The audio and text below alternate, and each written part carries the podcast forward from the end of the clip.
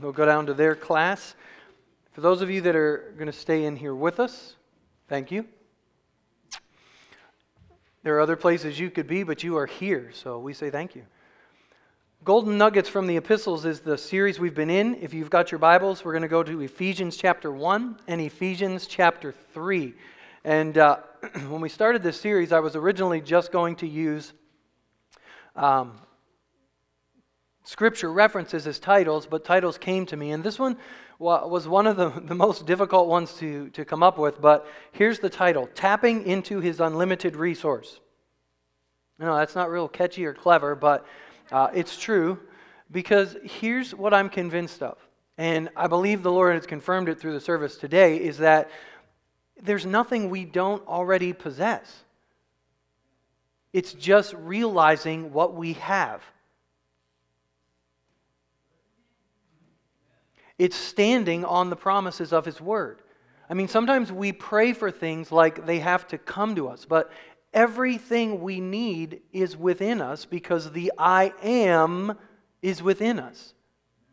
And most of the time, our problem is not that I need something to be given as much as I need something to come out, to be released. I need to understand. I need to, to know or have it revealed to me.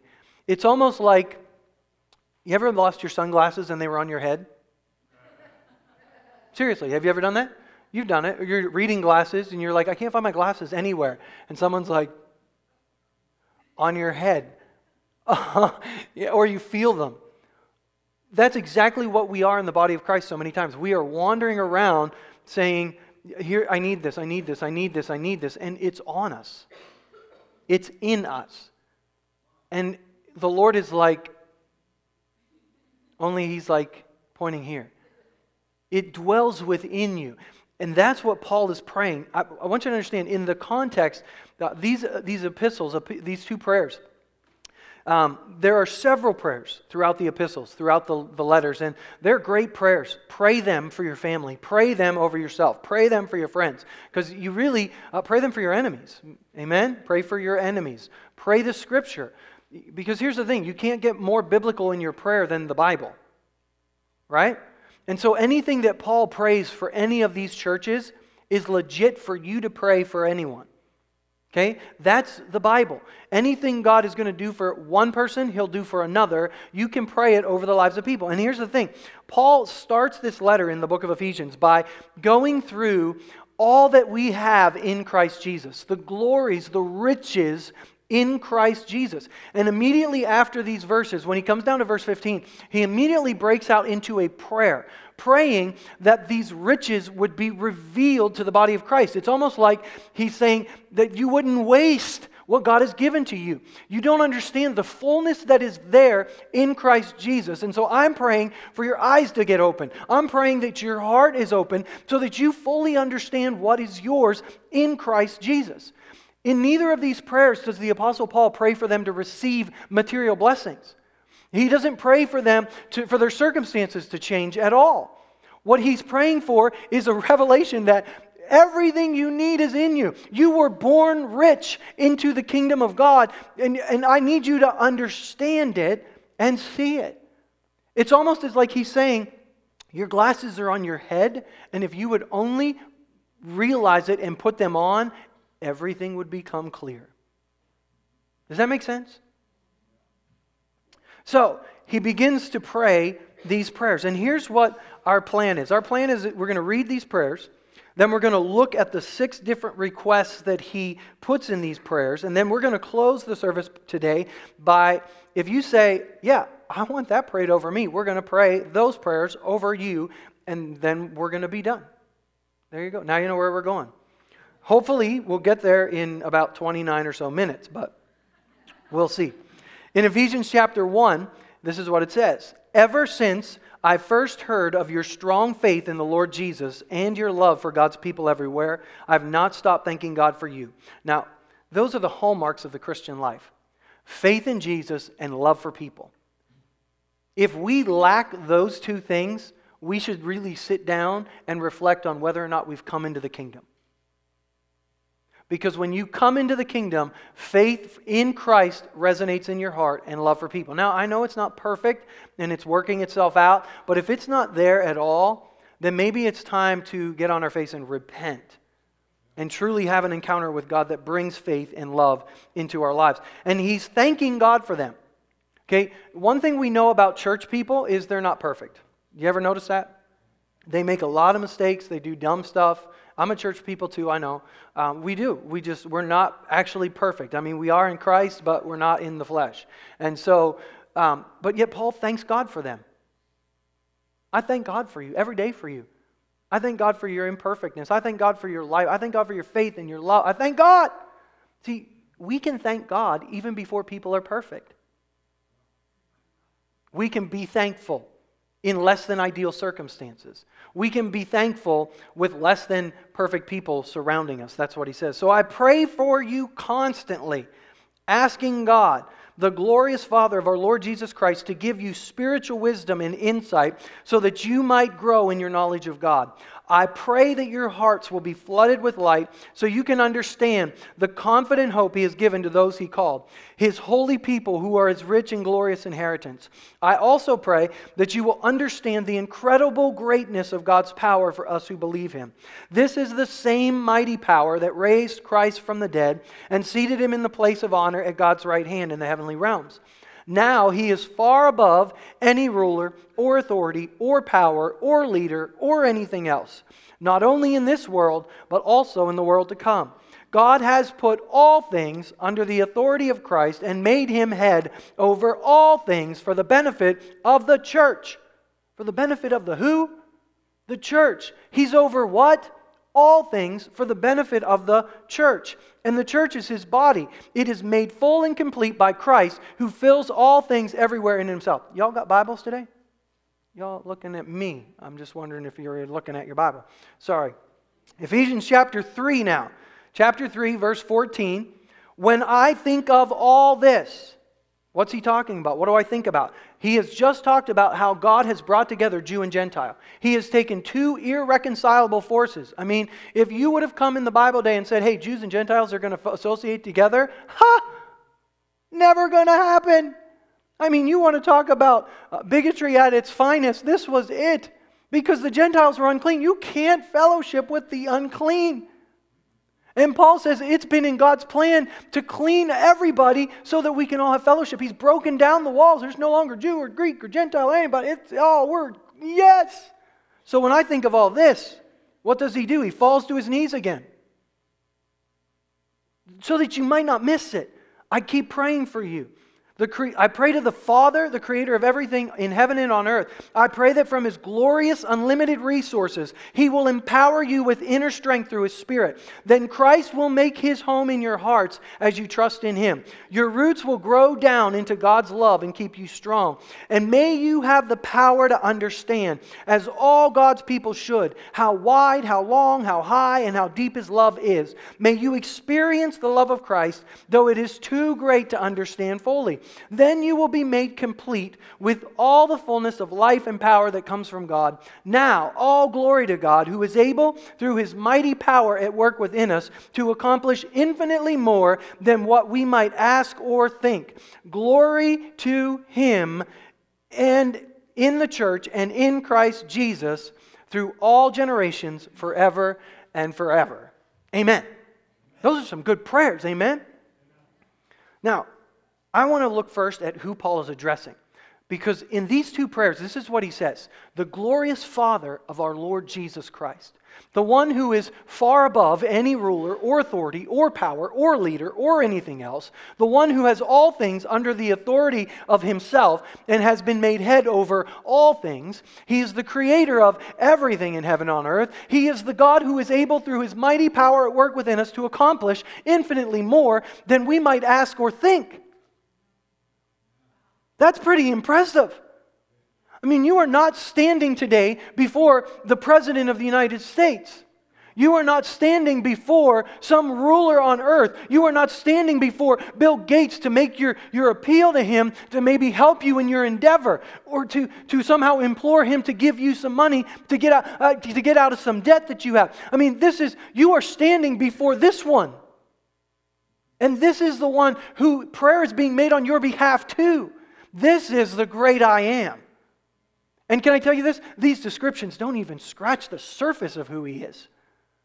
You understand why we need him to just reveal it to our spirit? I mean, we could spend the next three hours just giving you who God is in English words. It's not enough. It literally needs to be breathed in us by a spirit who he is. And just one breath from him in our spirit man is worth more than a million sermons. That's who he's addressing. That ought to build our faith. And here's what he says Request number one I pray that God would give you spiritual wisdom and insight so that you might grow in your knowledge of God. He's praying for them to have wisdom. The word wisdom means to the ability to put knowledge into practice. This is not just the gathering of facts. This is applying those facts to our lives. We have a lot of people that fill our churches in the American culture that know all the facts about the Bible, but we don't apply those facts to our lives. Or we only apply a portion of those facts. I mean, we, we, we serve this God who is very loving and merciful. He's slow to anger, he's abounding in love, but he's also just, holy, and fair. And so he's not going to continue to wink at your sin, and you're not going to be able to continue to live however you want because he's slow to anger, because he's also holy. And you can't continue to sin and trample the blood that brought you your freedom and your holiness in Christ Jesus. And so you can't just apply some of the facts. You can't just apply most of the facts. You can't just apply 99.9% of the facts. And we are so, we know all the scripture verses, but we apply very few of them to our lives. So Paul says, I pray that you would have wisdom, the ability to apply those facts, those truths to your life. And then he prays for them to have insight, or your Bible may say the word revelation, that God would make plain or clear to you. He would reveal to you truth. Now, when God reveals truth to us, sometimes it comes to our spirit and then into our brains. In fact, it always comes into our spirit and then into our brains. And sometimes our brains have a hard time processing what God has done or said in our spirit. It's very possible for God to speak something in you that you are not able to put into words, but you know it's there and you know it's true.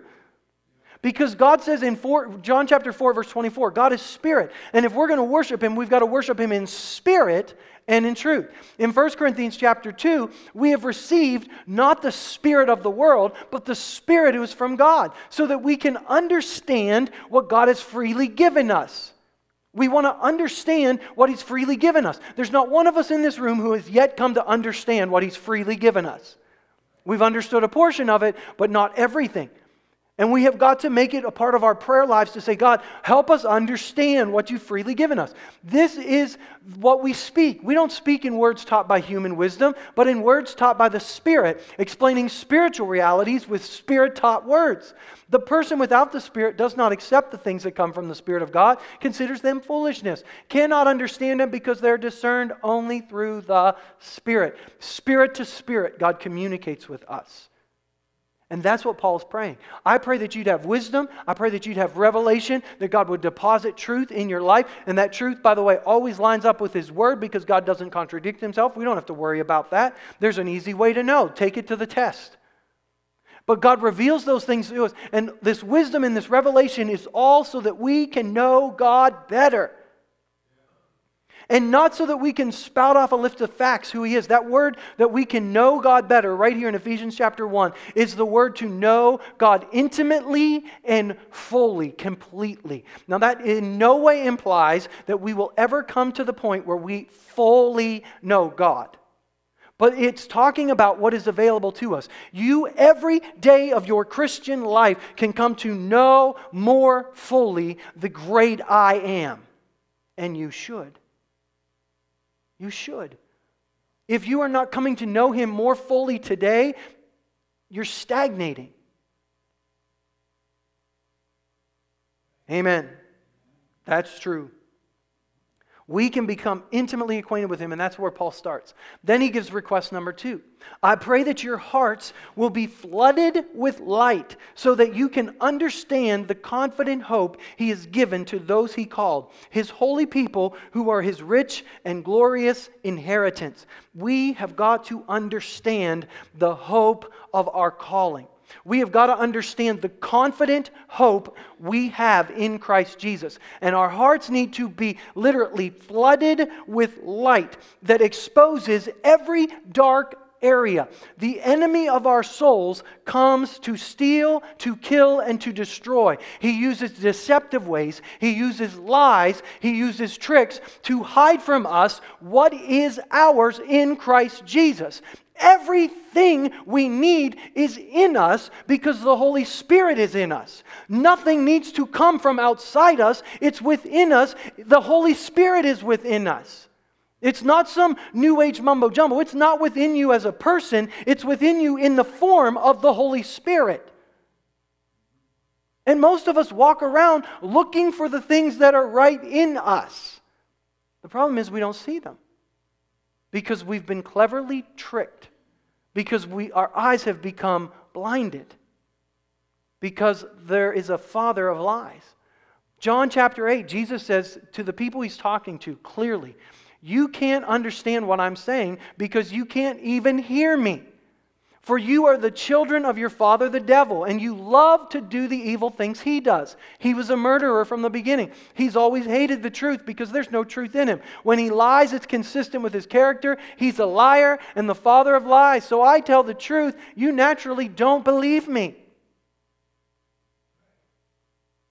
It's all here. It's in there. He, the Spirit of God, the Word of God, is everything we have need of. We, we walk around blind to it feeling our way through life. I don't know where to go.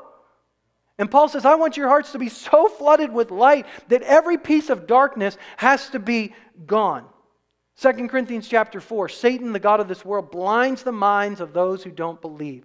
They are unable to see the glorious light of the good news. They don't understand this message about the glory of Christ, who is the exact likeness of God. We have got to be able to understand our confident hope, our victory, our overcoming, our calling, our rich and glorious inheritance in the saints. This is what Paul's saying. I want your hearts to be so flooded with light, exposing every area of darkness so that you can push it out. Because if there is darkness that gets exposed in your life and you continue to embrace it, that's deception. And you will not be able to see clearly. Even the truth you think you have is darkness. That's what Jesus says. If you think your eye is, is full of light, if your not, heart is not single, in other words, if your heart is not set on Him, and when He reveals darkness in your life, you get it out. You repent, you confess, you get that stuff out of your life. Because here's the truth, here's the promise. Since God did not spare His own Son, but gave Him up for us all, won't He also give us everything else? It's all there. We need our hearts to be flooded with light so we can understand the hope to which He's called us. He also prays, number three, that we would understand the incredible greatness of God's power for us who believe Him. It's the same power that raised Christ from the dead and seated Him in the place of honor at God's right hand in heavenly, heavenly realms. Now, the, the New Living Translation says the incredible greatness of God's power. It, it literally is the word God's immeasurably great power. Beyond the ability to measure is the power of God.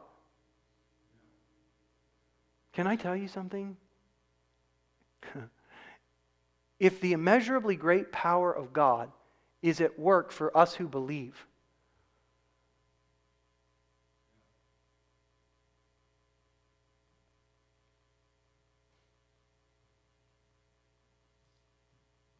hmm is really quiet. I mean, it's like that doesn't even phase us. Paul says it's already at work in you. But can I tell you something? It's immeasurable. We need to stop being so excited that God did this nice little tiny thing for my hangnail. And understand, I, am I'm, I'm grateful that He did that, but there's an immeasurably great power. The same power that raised Christ from the dead is at work in, in us. But here's the thing even the demons believe and they tremble because they don't do anything about it, they don't submit themselves to the Lord. Here's the thing we, this immeasurably great power is at work within us, but if we don't cooperate with it, it it's pointless. It's what a huge waste. What a waste. To have this incredibly great power at work within us, but doing nothing to tap into it. I mean, you know, if the Lord wants me to be baptized in the Holy Spirit or understand his power more, he'll just he'll show me. Really? Because he says if you seek me with your whole heart, you are going to find me and I am going to unlock the mysteries of heaven to you. That is a promise from the I am. And you know what? Our lives basically remain unchanged. We don't want to dig in too deep. I mean, we don't want to go after God with too much gusto because we don't want to look stupid. But yet, the great power of God, the immeasurably great power of God, is already at work in us. And so we're satisfied that it's already at work in us. Nice power, nice being at work in me. Take the blinders off, Lord, so that we can see what's available to us. So that when, when, when the Lord comes to us and taps us on the shoulder and says, Hey, I want you to enter into a season of fasting and prayer, we're not like, Oh, God, that's so costly. We're like, Dude, I'm in. Because I want to know this great power that works in me. Not because I've got a miracle I want to see, but because I want strength to stand firm. Because I want to see God invade my family, my workplace, and this community and turn it upside down. Because I know that the same power that raised Christ from the dead lives in me. You belong to God, my dear children. You have already won a victory over those people, those false prophets, those false teachers, because of the Spirit who lives in you is greater than the Spirit who lives in the world. It's already done. You, we just have to see it. We have got to tap into it.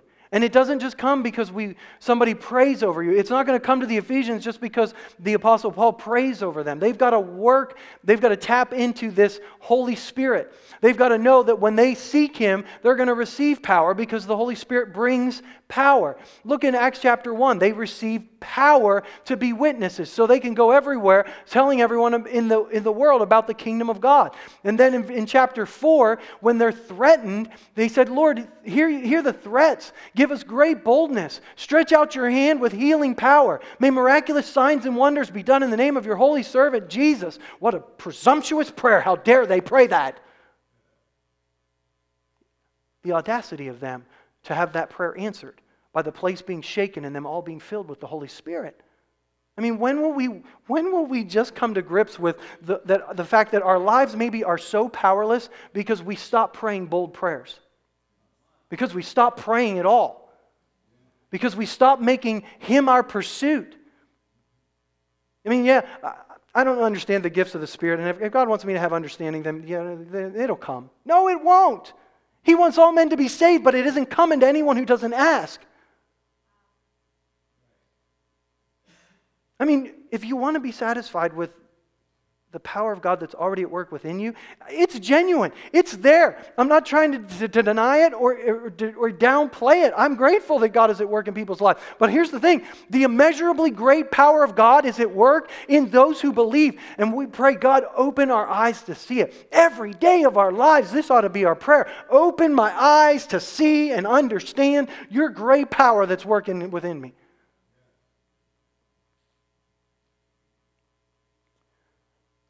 Number four, that his glorious from his glorious unlimited resources he will empower you with inner strength through his spirit.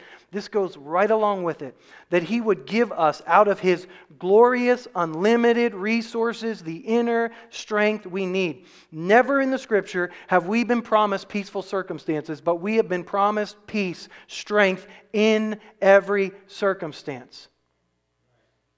And here's the thing it only comes to those who ask for it if you are feeling overwhelmed, ask for it. Well, I did, and it didn't. You ask until it comes. And you ask and you ask, and if that's all you get done in a day, you ask.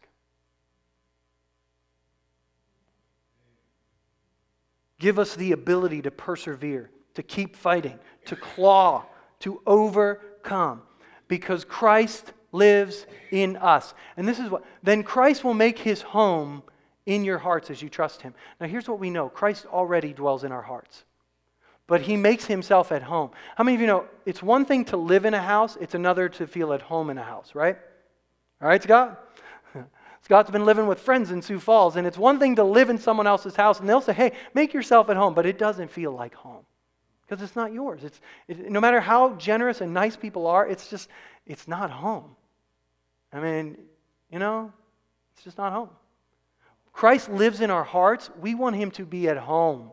And so we, we now, we do things. Here's the thing. If, if I'm allergic to cats, so you invite me to your home and you bring seven cats into the living room and, and put them all around me, knowing I'm allergic to them. I'm not really at home there, am I? In fact, I'll probably leave within 15 minutes because I won't be able to breathe. It will be very difficult.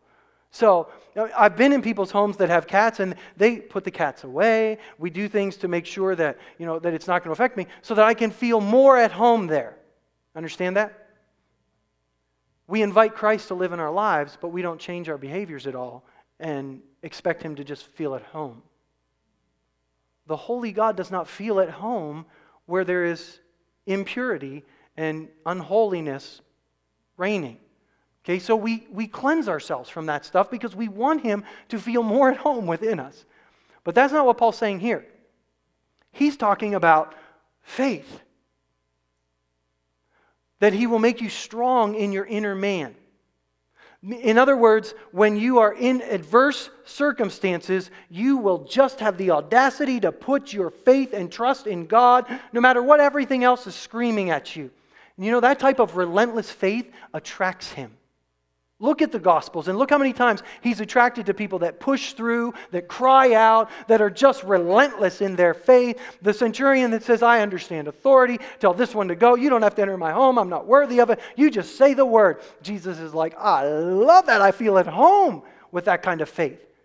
He doesn't feel at home when we're like, oh God, my life is terrible and oh, everything's falling apart and oh. Where are you? I'm right here.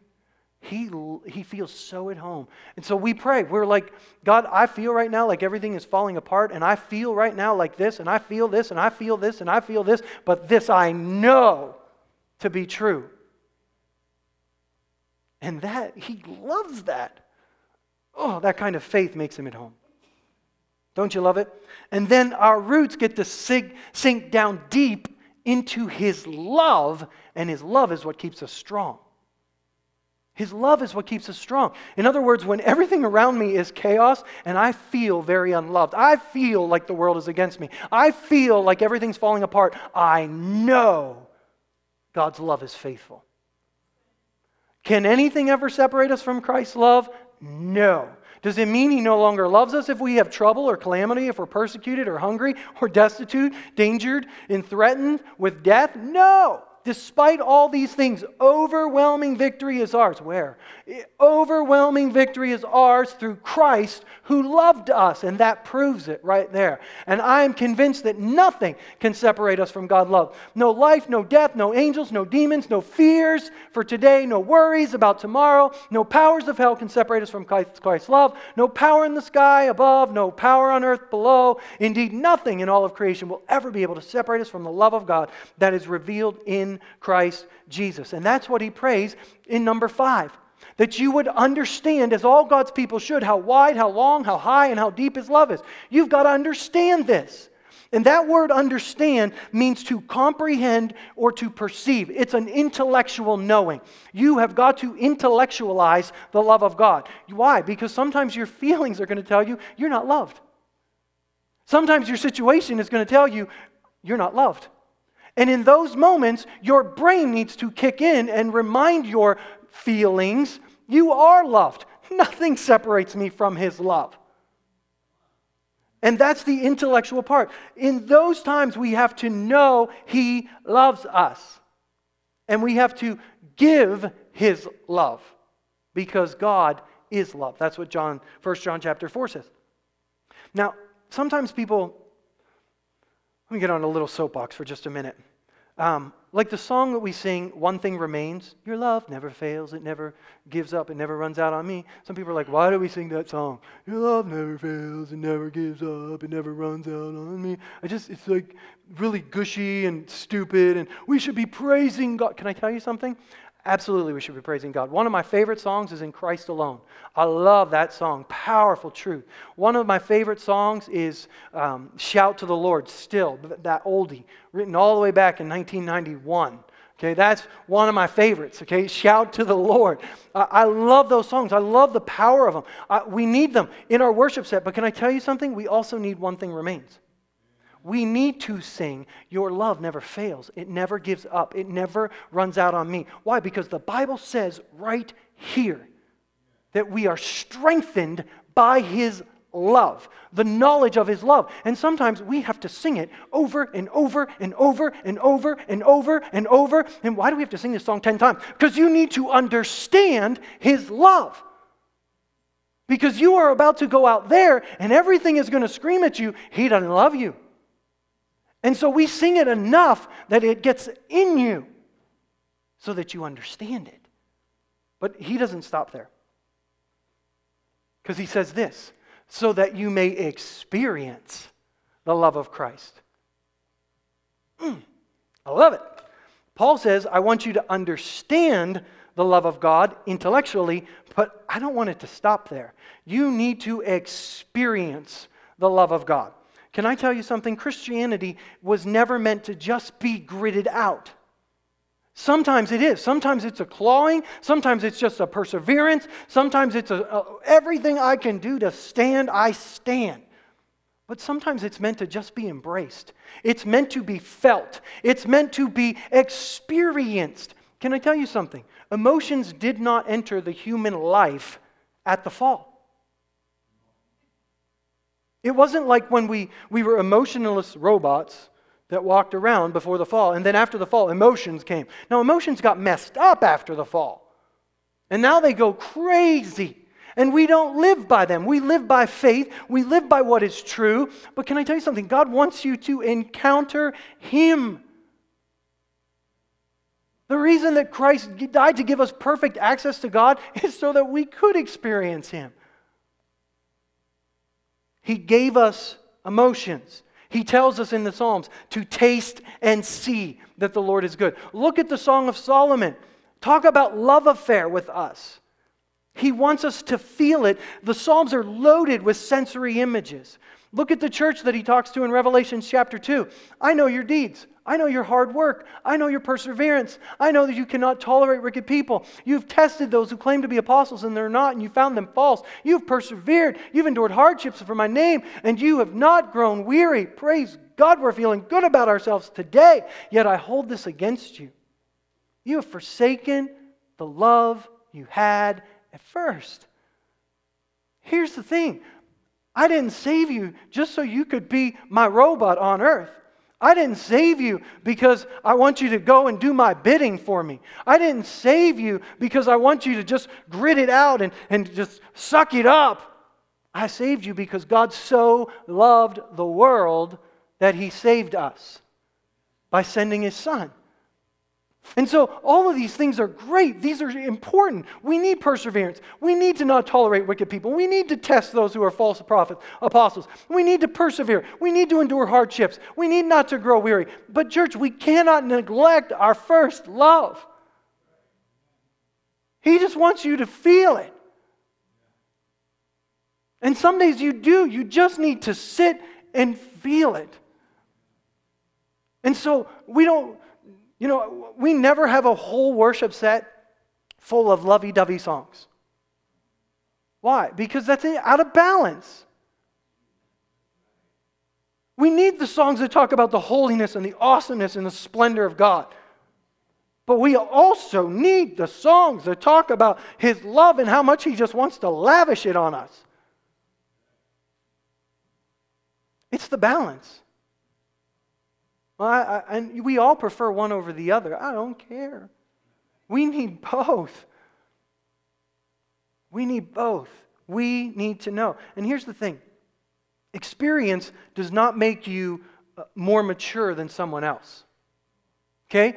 experiencing God, crying, feeling His love, just being enamored by Him, all of those things are awesome and they give us enjoyment in this process, but ain't none of them a mark of spiritual maturity. It's just a, a mark that you've opened yourself up to let God encounter you. The mark of spiritual maturity is living in the truth. But so that you enjoy the process too, God's like, I want to just lavish love on you once in a while. Just sit still and let me just love you.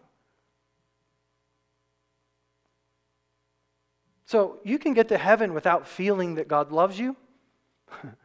you can be spiritually mature without feeling God loves you, but it isn't as much fun. I'll just tell you that. It isn't as much fun. It's for His pleasure and for yours. Do you believe me? Don't believe me, believe Him.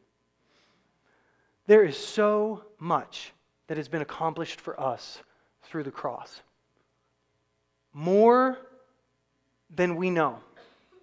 Paul hits on a few of them right here, and, and we were close. We got through it in 32 minutes. Pretty close. I'm going to ask Christy to come to the keyboard. And as I said, this is how we're going to close today. This is all we're going to do. We're going to pray. You say, all of these prayers, basically, what I'm going to do is I'm going to pray them for you. You want me to pray these for you, I won't pray them for you. But here's the thing uh, my prayers alone aren't like some magic wand I can just wave over you. Okay, your heart has to come into agreement with the prayer. Meaning, you have to say, I agree with the prayer and I receive the prayer. That's step one. But we got to walk out the prayer. Okay, we, we've got to walk making Christ more at home in our hearts. We can't just say, well, hey, Pastor Tom prayed for me today, so my heart this week is going to be flooded with light. No. Every day you pray, Lord, flood my heart with light. Every day, Lord, give me wisdom and revelation. Lord, every day. And here's the thing as you pray these things more and more, now all you have to do is say, Lord, give me wisdom and revelation. You don't have to pray all that stuff that Paul just prayed because it's, it's right here.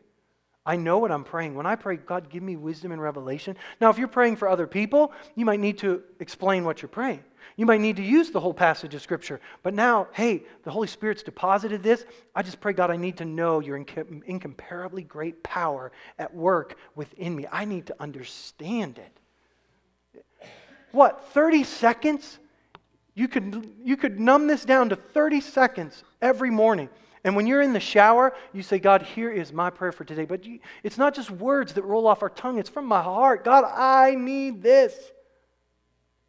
And you start setting your heart like flint on that, God is going to show up big. So let's stand together. If you say today, that's me, I I believe that. I want to engage my heart with it.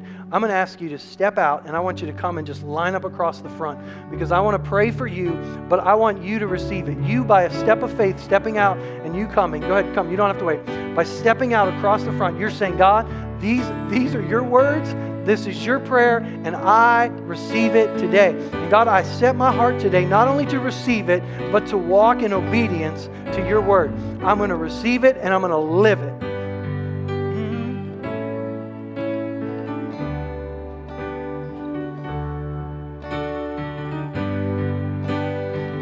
Anyone else? You want to come?